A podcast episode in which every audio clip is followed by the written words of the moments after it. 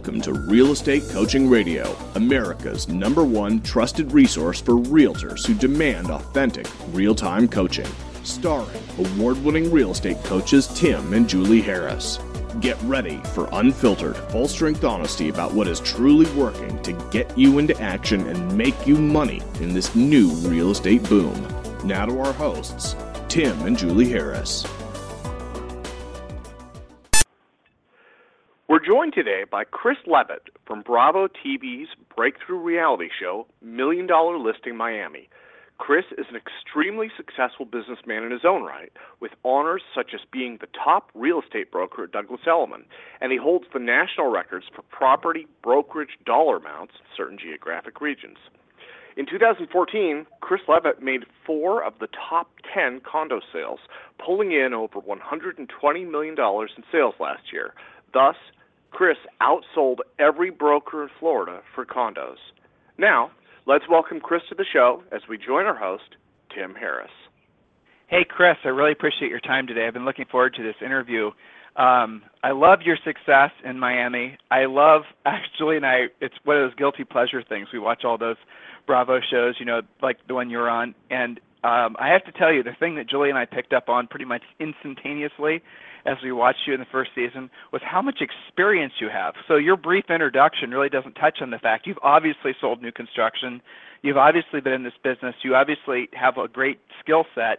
How long have you actually been selling real estate as a resale agent and as new uh, new construction agent? Sure. So um, I started in New York City. I don't want to date myself because it's terrible, but I will. Um, in 1996, I was in college in Los Angeles, and I am from Boston originally. Moved to LA to do um, college. I just wanted to go to a fun, sunny place, and then uh, decided I wanted to move to New York to really get into the high stakes world of New York City real estate.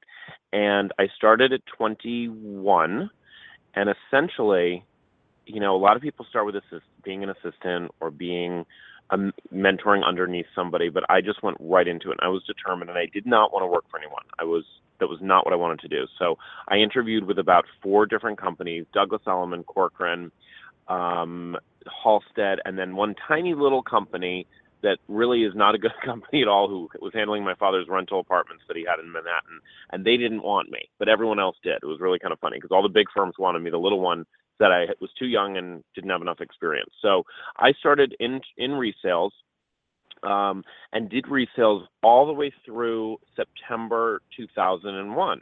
Hmm.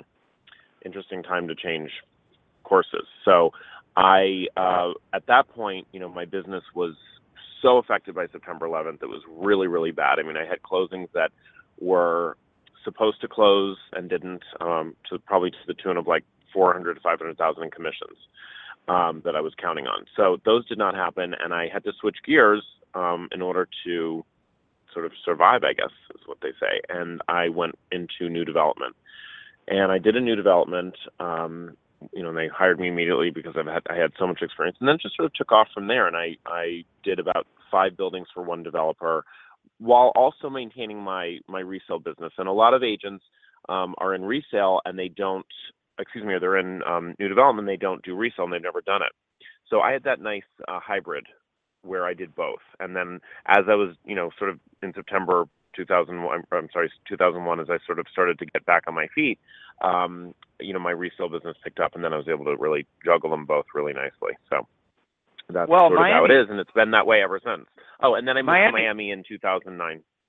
Okay, got it. Yeah, so I was going to say you. So in 2009, you were basically moving to Miami, right at kind of the middle of the real estate crash. And I remember the headlines across the world were basically that you know Miami real estate never will come back, way oversupply of condos, and then almost as fast as things seemed to slow down, they sped back up again.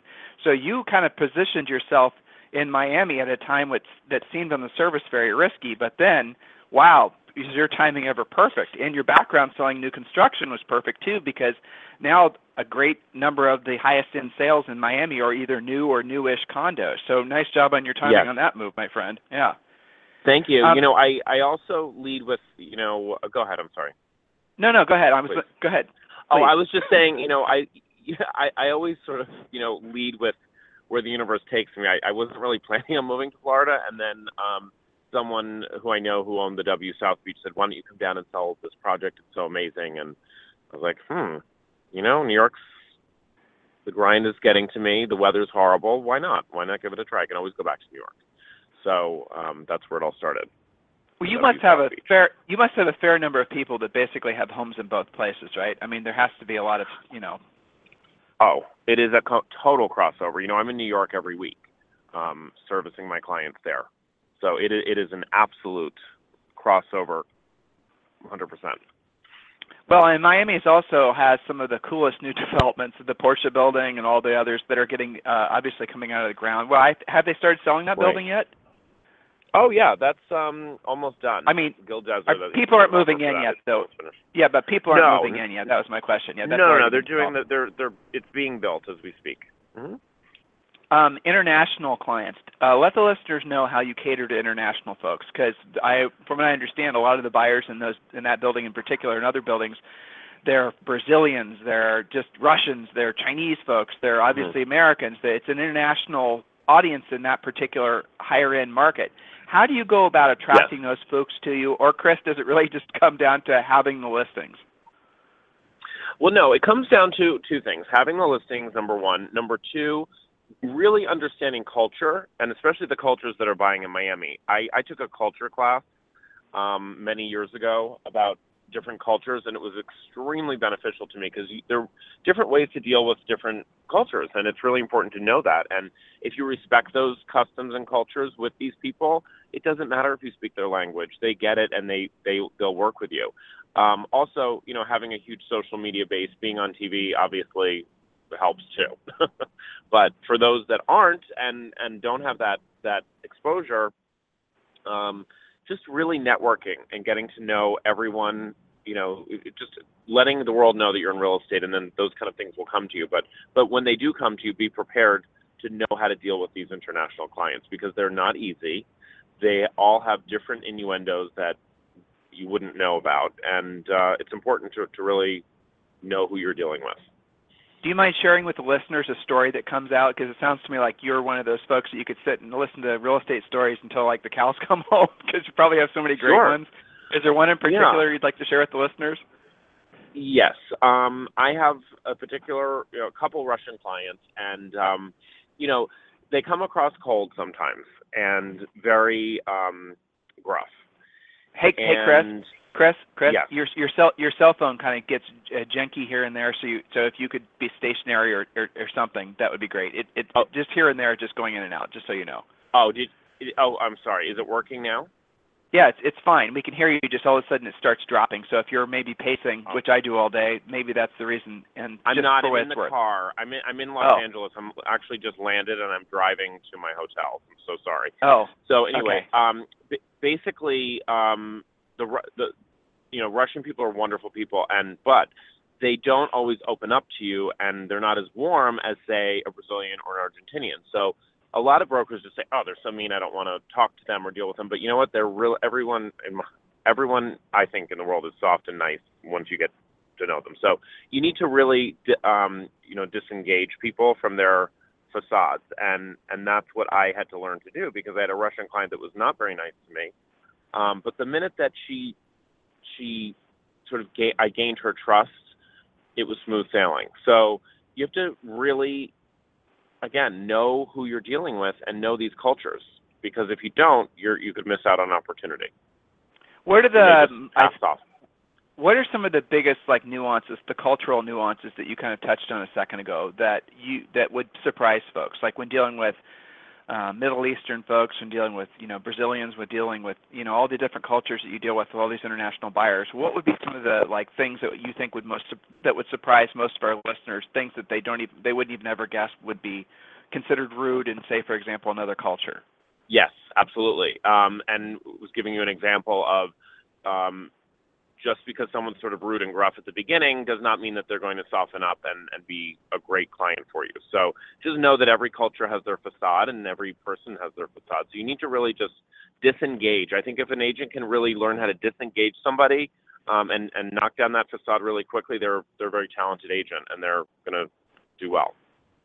Well, one of the things, Chris, I, and, and I would be interested in your opinion on this. Sometimes culturally, people just it's not even if it's the greatest deal ever and the numbers totally make sense culturally they have to negotiate. It's almost like uh, they can't help themselves. It's impossible for them not to negotiate even again if they're getting a, a terrific deal. And, and unless they're experienced agents that just drives them batty because they don't know how to com- uh, deal with that. And I'm, I know you exactly. must deal with that on a regular basis. So, what, how do you handle that? When you have somebody that really, by all measures, is being unreasonable, and that's just their culture? In other words, they just feel like they have to be getting it over on everyone else in the transaction. How do you work with that type of client? Well, it's every client, and let me tell you, it's not just the international clients. It's everyone. Everyone wants a deal, and everyone will try to get one. Um, so you just need to, um, you know, hone your negotiating skills and, and get them the best deal and make and also make it seem like they're getting something even if it's a small token whether it's a developer fee or a credit at closing make it seem like you really worked your butt off to get that from the developer or from the seller. Um, you know sell sell yourself and sell your your skills and, and what you did for them. Don't just say oh yeah i got you ten thousand dollars. You know make that ten thousand dollars seem like it's a hundred and fifty two hundred thousand whatever it is. And sometimes that alone will satisfy you know um, I got my client a credit of twenty five thousand. He was ready to walk away, and he was so happy with that because it was the way that I sold it to him. When you uh, focus, decide to focus on Miami, and, and obviously you've done an inc- just an absolutely incredible job. Did you decide Thank to start you. out saying I'm going to be the condo guy, or did you just migrate that way? No, I mean when I was selling W South Beach, you know, it was a really great opportunity to have that listing, you know, have that building as my listing, and uh, you know, I just became, you know, in, engrossed in the condo market, and that really is the huge part of of Miami. I mean, the housing market is is great, but I um, I just love condos. I love living in them. I love also condos with tons of service and especially hotel condos. So it was really um, it was very easy for me to to to get into that and to sort of bring that to a higher level. And, What are the types? What are the types of like the buildings, right? In Miami, and this is happening in uh, really virtually every market that's really focused on condoization, right? I see it in downtown Right. Austin. I see it. In, I mean, Manhattan's crazy right now with new development, as I'm sure you know. Starting to really It is. again take off in LA, though you're not going to see a lot of towers in LA because you know the, the building codes. But what is it like? People's preferences as far as what they're looking for in a building changes quickly. So if you had developers right now listening in, what would how what would be the uh, like five years in the future? What is it that people are looking for? What is it that the leading edge buyers are searching for in a perfect condo building? they want service to the highest degree.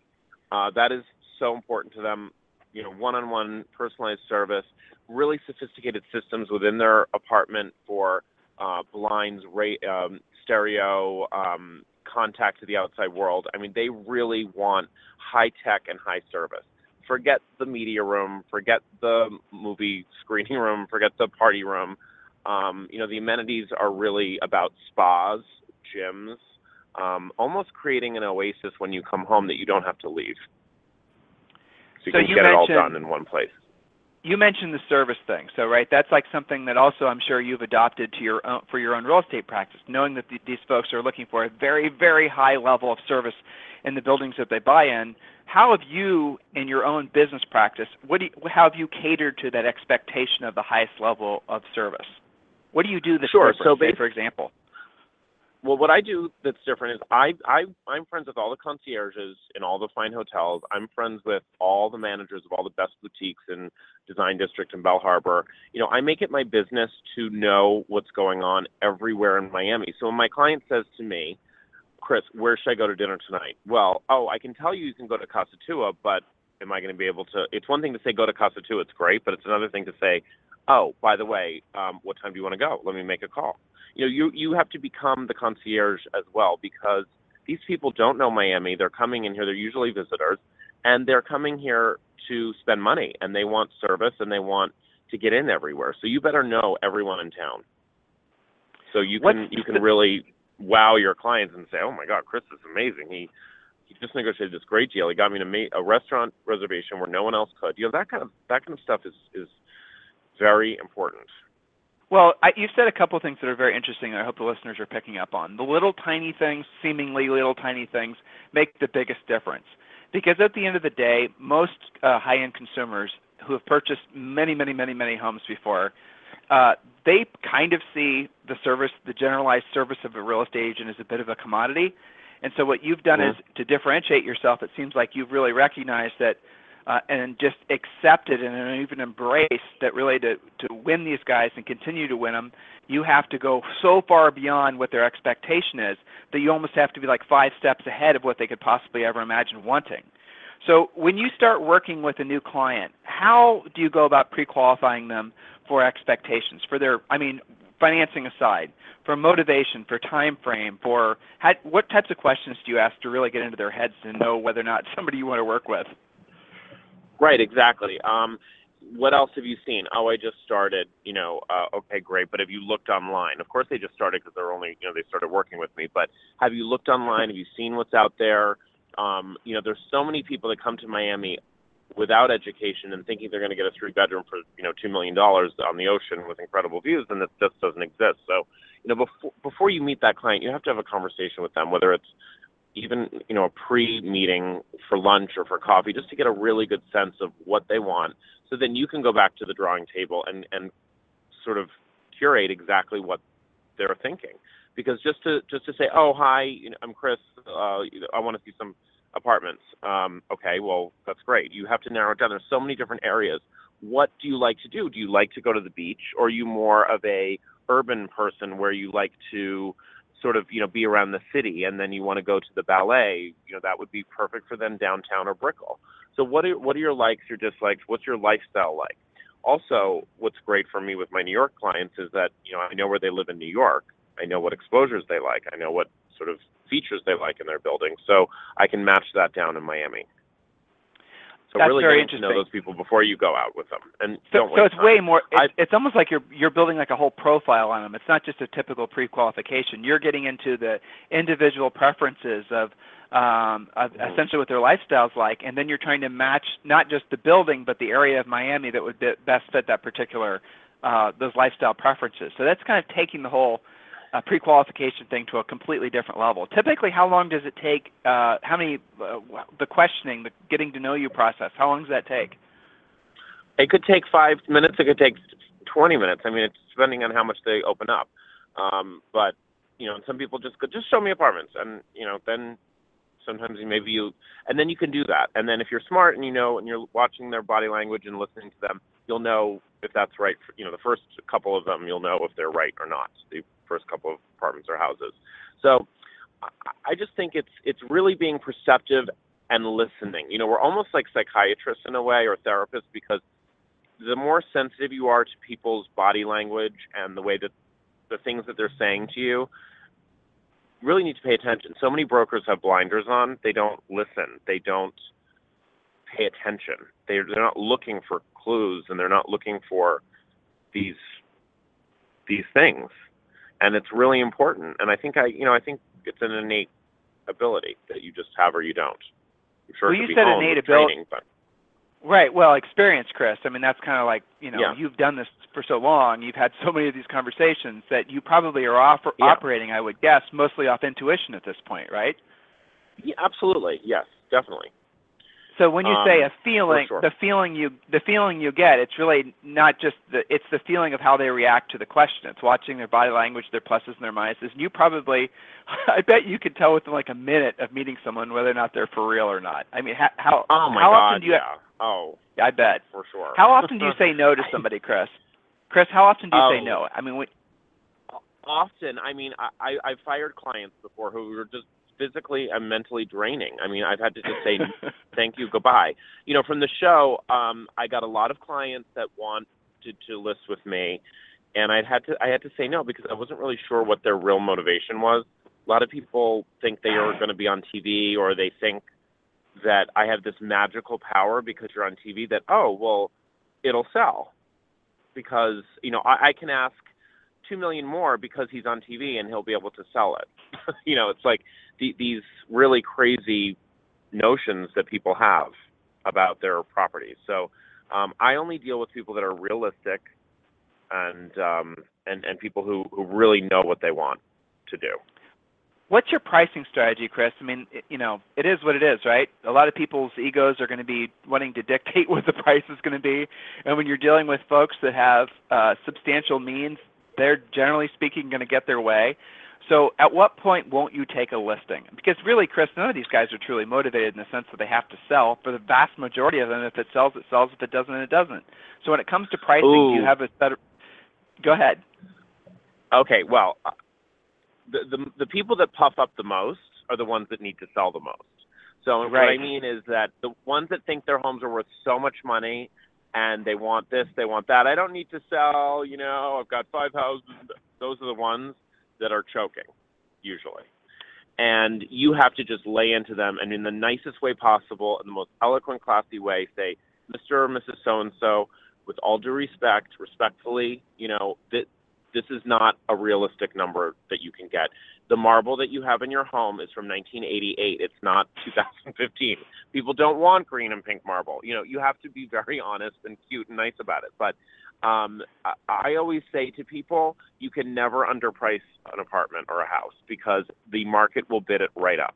So if it if they think it's worth 3.5, and I really think it's more like 2.9, a- and I'm wrong, and it's worth 3.2, and we price it at 2.9, you'll get that because you'll have five people bidding at the same time, and you can take the higher you know contract, or you can raise the price if you find that people are coming in too high, too, uh, you know too close to your ask. So I always say you can never underprice a property. You can always overprice it, and the and it's death to overprice a listing because it gets stale, and then you know no one wants to look at it.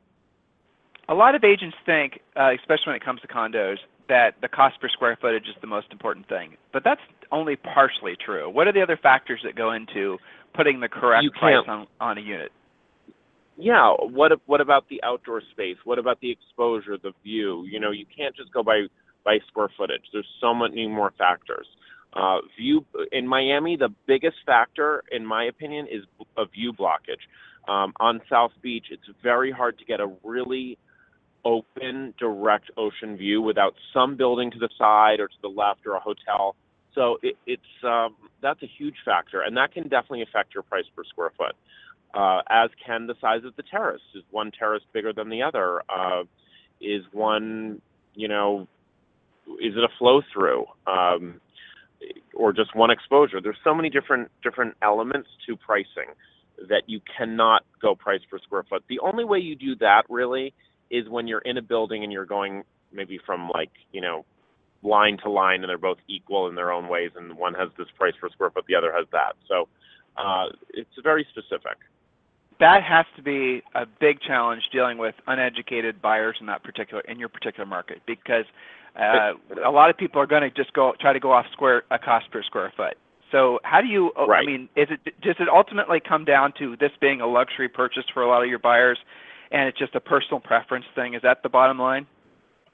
It is, but you have to prove that value, and you can't say to people what you, what you don't want to say to a buyer is you can't look at it like that. Oh my God, that is the worst thing to say that everyone says. Eight buyers. don't ever tell a buyer they can't do anything because they will. I if that was me, I'd be like, I can do whatever I want, and I will, and buy. Thank you. You know. Yeah. So so you have to say things to the. You have to be so sensitive. I'm telling you, people get very offended. It's an emotional process to buy and to sell. So whoever you're dealing with better be on your side. They better make you feel important all the time and make and, and make you not think that you're nuts Well, I mean, Chris, in what the you're nicest way describing is possible.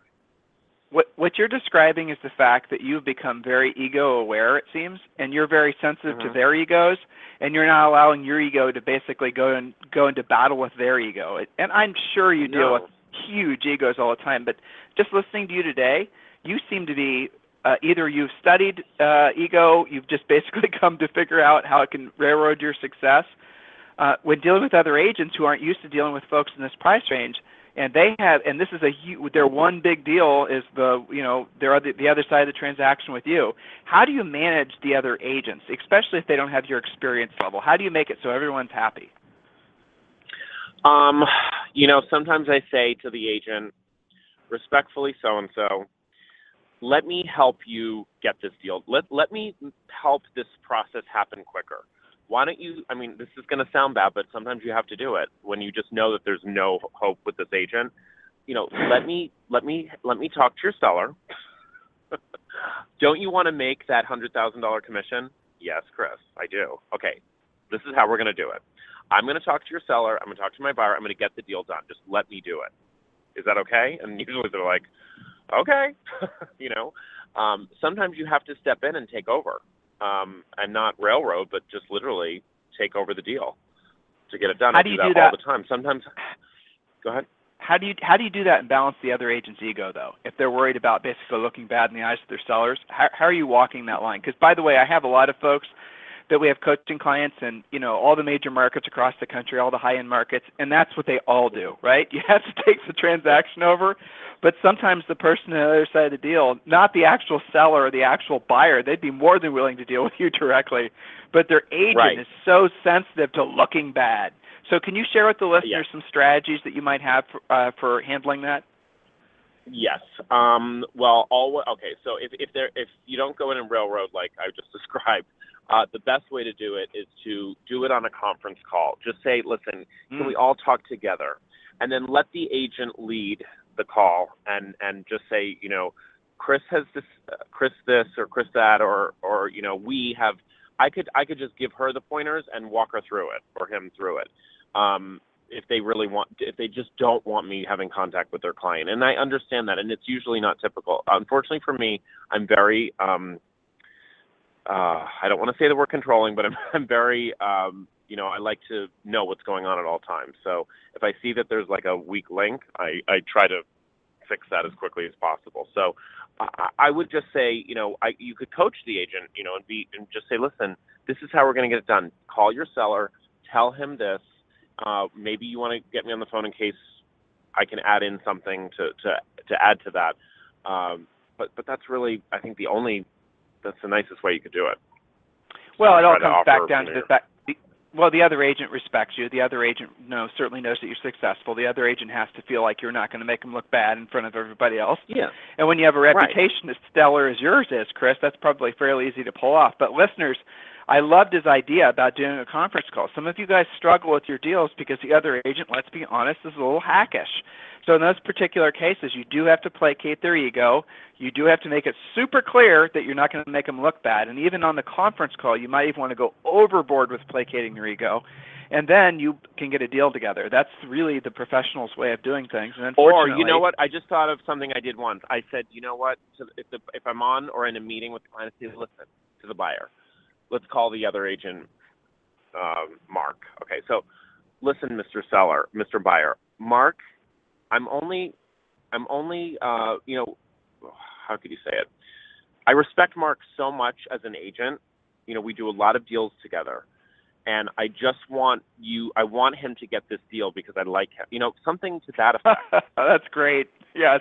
No, I You know, get your we- point. That- That's so the whole much, thing. It Yeah. goes, our relationship goes back. Yeah, something like that, and then that makes Mark look Yeah. great. Like Chris is going that extra mile for Mark because of their relationship, and therefore that's how this seller is even in the deal. Maybe something to that effect. I- I think would be would be really the best way to do it.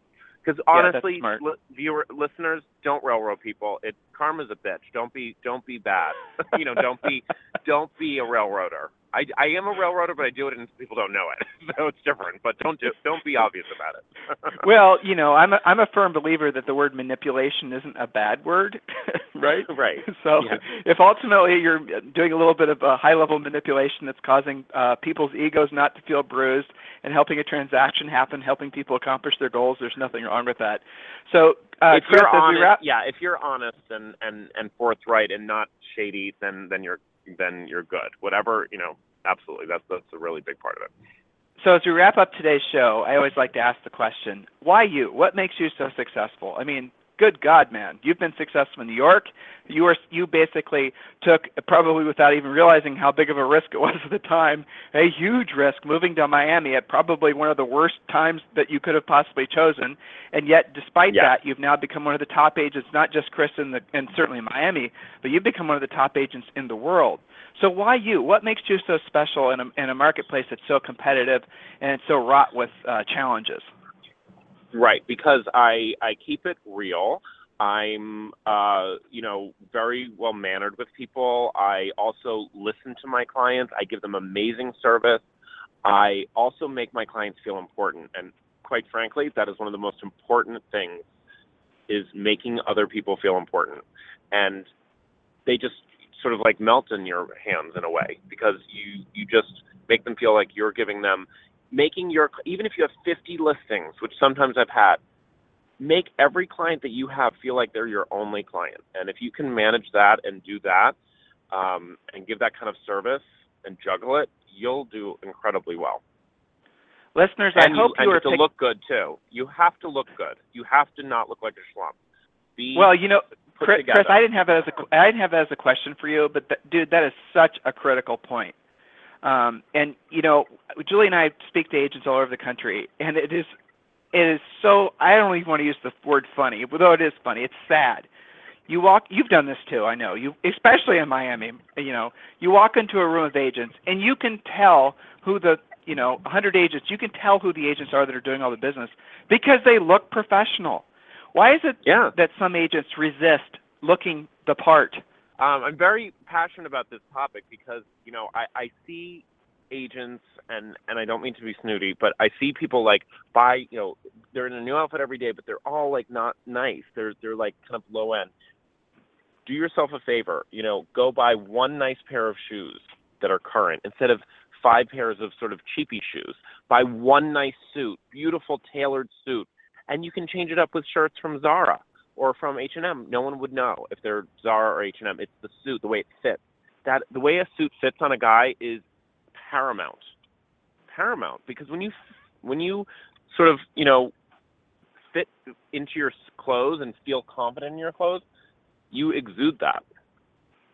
An ill-fitting totally suit, expl- a yeah. guy in an ill-fitting suit's not gonna not gonna exude confidence. He's gonna exude schlump. Well, you know, the, the interesting thing is, even if somebody's not educated in what you're talking about, right? So even if, let's say, for example, a potential seller or buyer doesn't know, you know, um, a high-end suit, a Brioni suit, or a custom-made Brioni suit, even better, from say something they got at Men's Wearhouse, they can tell by how it looks. And yes, it is a subconscious little breadcrumb that you know the guy who looks really good or the gal who looks really good, they must have their act together. It, it's so it is interesting because in this business, Chris, we generally speaking, our business is done in person. It's done at coffee shops. It's done online. It's done on the phone. Right. It's not. It's not done in offices. We don't. So how you look, how you present, and yes, even what you drive, it really, really does matter. And some people will say, "Well, I just sell farms." Well, you sure as hell better have some nice fifteen hundred dollar cowboy boots, and a nice hat, and a nice pickup truck. exactly. right. Yes, Yeah, exactly, completely. exactly. And you know what? I'm sorry, but it, you, you, you're living in the in the what the, the dark side if you don't watch TV and see. I mean, all the shows on HGTV, Bravo, about real estate people. I mean, look at how they dress and how they're.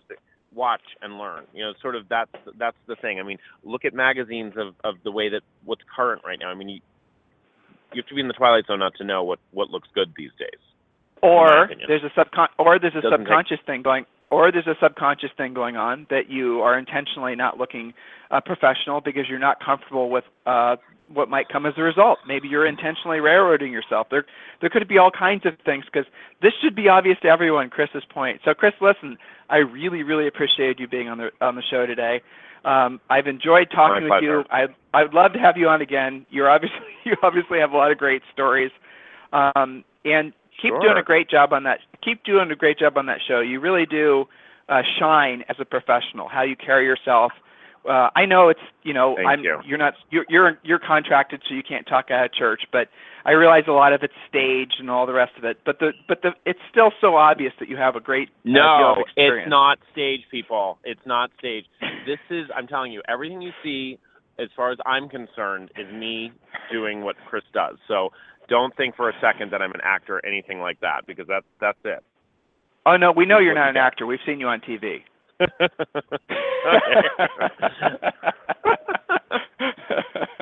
all right. Oh my God. So Chris, All right. Well, that Chris, was so much fun. Thank you, guys. Thanks a ton. Have a great. And we're gonna. By the way, we're gonna try to get this show uh, featured on Inman News featured uh, features. And so when that happens, we'll send you a link, Chris. And listeners, um, Okay. watch him uh, on uh, the Bravo TV show, uh, Million Dollar Listing Miami. Well, watch me also. Watch me also on Fox Business, Bloomberg TV.